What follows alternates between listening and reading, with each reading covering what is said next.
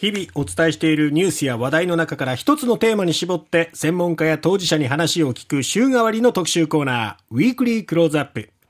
今週は、まあ、いよいよ夏本番ということで夏休みのお出かけ観光スポットを紹介しております、はい、今日は熊本地震で被災し運休となっていました熊本県の南阿蘇鉄道の話題です。7月15日立の中松間が復旧しまして7年ぶりに全線再開ということになりました。開通後の賑わいそして復興への思いを聞いています。南阿蘇鉄道株式会社鉄道課の山本秀明さんです山本さん、おはようございます。おはようございます。まずは7月15日に7年ぶりの全線再開おめでとうございます。ありがとうございます。7月15日当日を迎えた時の山本さんの心境はどうだったんですか？あのー、やっぱりようやく7年ぶりの全線運転再開というですね素晴らしい記念日を迎えられたことをですね、ええ、嬉しく思いますしそれに向けて皆さんの大きなご支援をいただいたことが本当にありがたかったなっていうのを再実感したところでございます。当日のにぎわいはいかがでしたか？そうですね。やはり私たちの想像以上に皆さんの応援してくださった皆さんが駆けつけてくださいましてですね、ええ。えー、本当にたくさんの人に来ていただいたなというところでございまして、やっぱり私たちも、うん、お準備不足もあったりしたかもしれませんけれども、ええ、おたくさんの方々のお会いできたことは本当に嬉しいなと思っておりました。うんちょうど15日からは3連休ということもありましたが、はい、地元の方だけじゃなく、やっぱり遠方の方も多かったんでしょうか？ですね、やはり電線でつながるということは、JR の立野駅からも、ええ、行けるようになったということで、うん、あの今まで車しか来れなかった場所を鉄道で取れ来れるようになったっていうところは大きかったと思うんですけど、そこでたくさんのこう遠方の方、特に九州各地、また東京、関西方面からですね、ええ。えー、わざわざこちらにお越しいただく方が多かったなという印象がありますね。うん。ちょうどその全線再開から、まあ、2週間ほどが経つっていうような状況なんですけども、その間のお客さんの状況っていうのはどうなんですか？そうですね、もう連日、ほぼ毎日ですね、たくさんの方が、もうほとんどの列車に、ほとんどいっぱいに乗っていただいてですね、ええ。えーお越し、もう列車に乗って楽しんでいただけている状況でございまして、うん。まあ、連日あの、トロッコ列車もちょっと今、毎日、夏休み期間で動いてるんですけれども、ええ、連日満席状態でございまして、ありがたいところでございます。ええ、これはどうなんですか、海外のお客さんとかも多いんでしょうか？そうですね、まあ普段から阿蘇という地域でございますので、その外国の皆様、訪日の皆様がたくさんいらっしゃってるというのがね、日頃なんですけれども、うん、まあ、それも相まってですね、それも今も継続していますか、引き続きが、あのー、お越しいただいている状況でございますね。うん、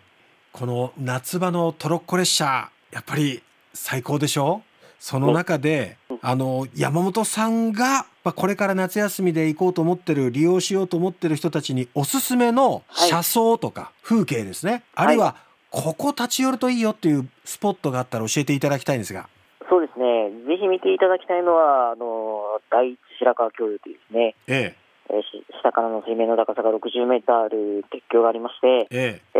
ー、今の頃だと新緑で緑の濃いい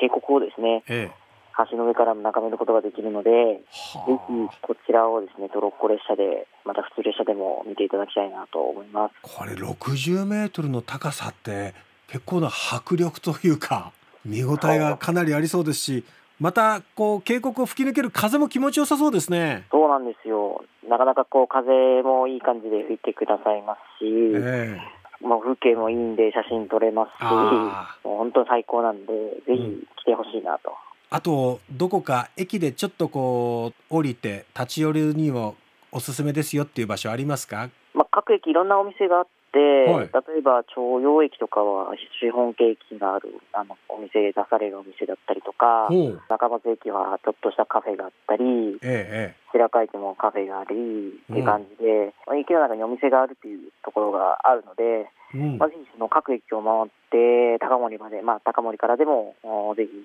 回ってもらえば楽しめるんじゃないかなと思いますね、駅舎自体にもそういったお店が入っているところがいくつかあるんですよね。そうです、そうです。うん、そして、あの、駅降りたところから歩いていくと、こう、水源にも行けるところありますよね。はい、そうですね。あの、白川水源なんかは、夏の漁スポットとしても人気ですもんね。そうですね。うん。まあ、僕ら県外に住んでる人間からするとついつい南阿蘇鉄道というとトロッコ列車っていうイメージがやっぱりあるんですが地元の方からすると、まあ、通常のこう交通手段としてもあ全線再開よかったっていう声がやっぱり聞こえるんじゃないですか？そうですね、あの本当、沿線の住民の皆様にはですね本当に、うん、あのありがたいことに全線運転再開日から、あの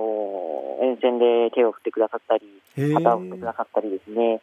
あの当日じゃなくて、まあ、今のこう、普通の平日でも、普通に手を振ってくれるといいますか、あそうなんですか。はい。あのなかなか都会ではありえないような光景がですね、えってしまうような状況でございまして、本当にありがたいなと思っております。地元に愛された鉄道なんですね。そうですね。そんな南阿蘇鉄道が、まあ、高森立野間だけではなくって今回 JR 肥後大津駅まで乗り入れも行えるようになったんですよね。これによってどういうメリットがあるんでしょう？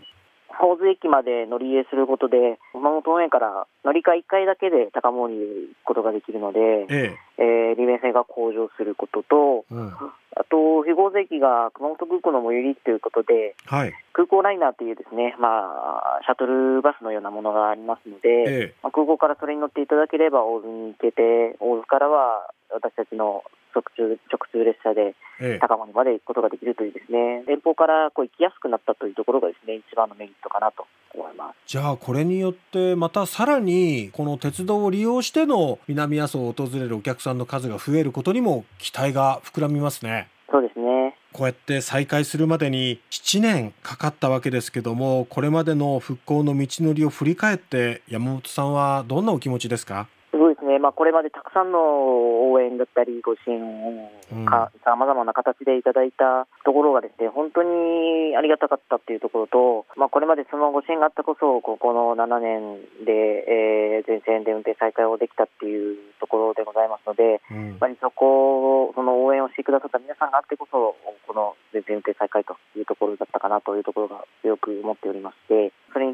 限らずこの沿線の皆さんがと応援をしてくださったり、こういろいろこうですね、手を振ってくださったりとか、ええ、こうやっぱり沿線の皆さんの力があってこその南阿蘇町というところなので、うん、やっぱりこれも引き続きですね、皆さんの応援があをいただいた上で、えー、そのいただきながらも、うん、ぜひ皆さんにご利用いただけるような南阿蘇鉄をですね、続けていきたいなというふうなところにも思っていたところでございます。まあ今後ですね、はい、南阿蘇鉄道がどういうふうな鉄道になってほしいですか？そうですね、もうやっぱり皆さんがたくさん利用していただいてですね、本当に楽しかったと、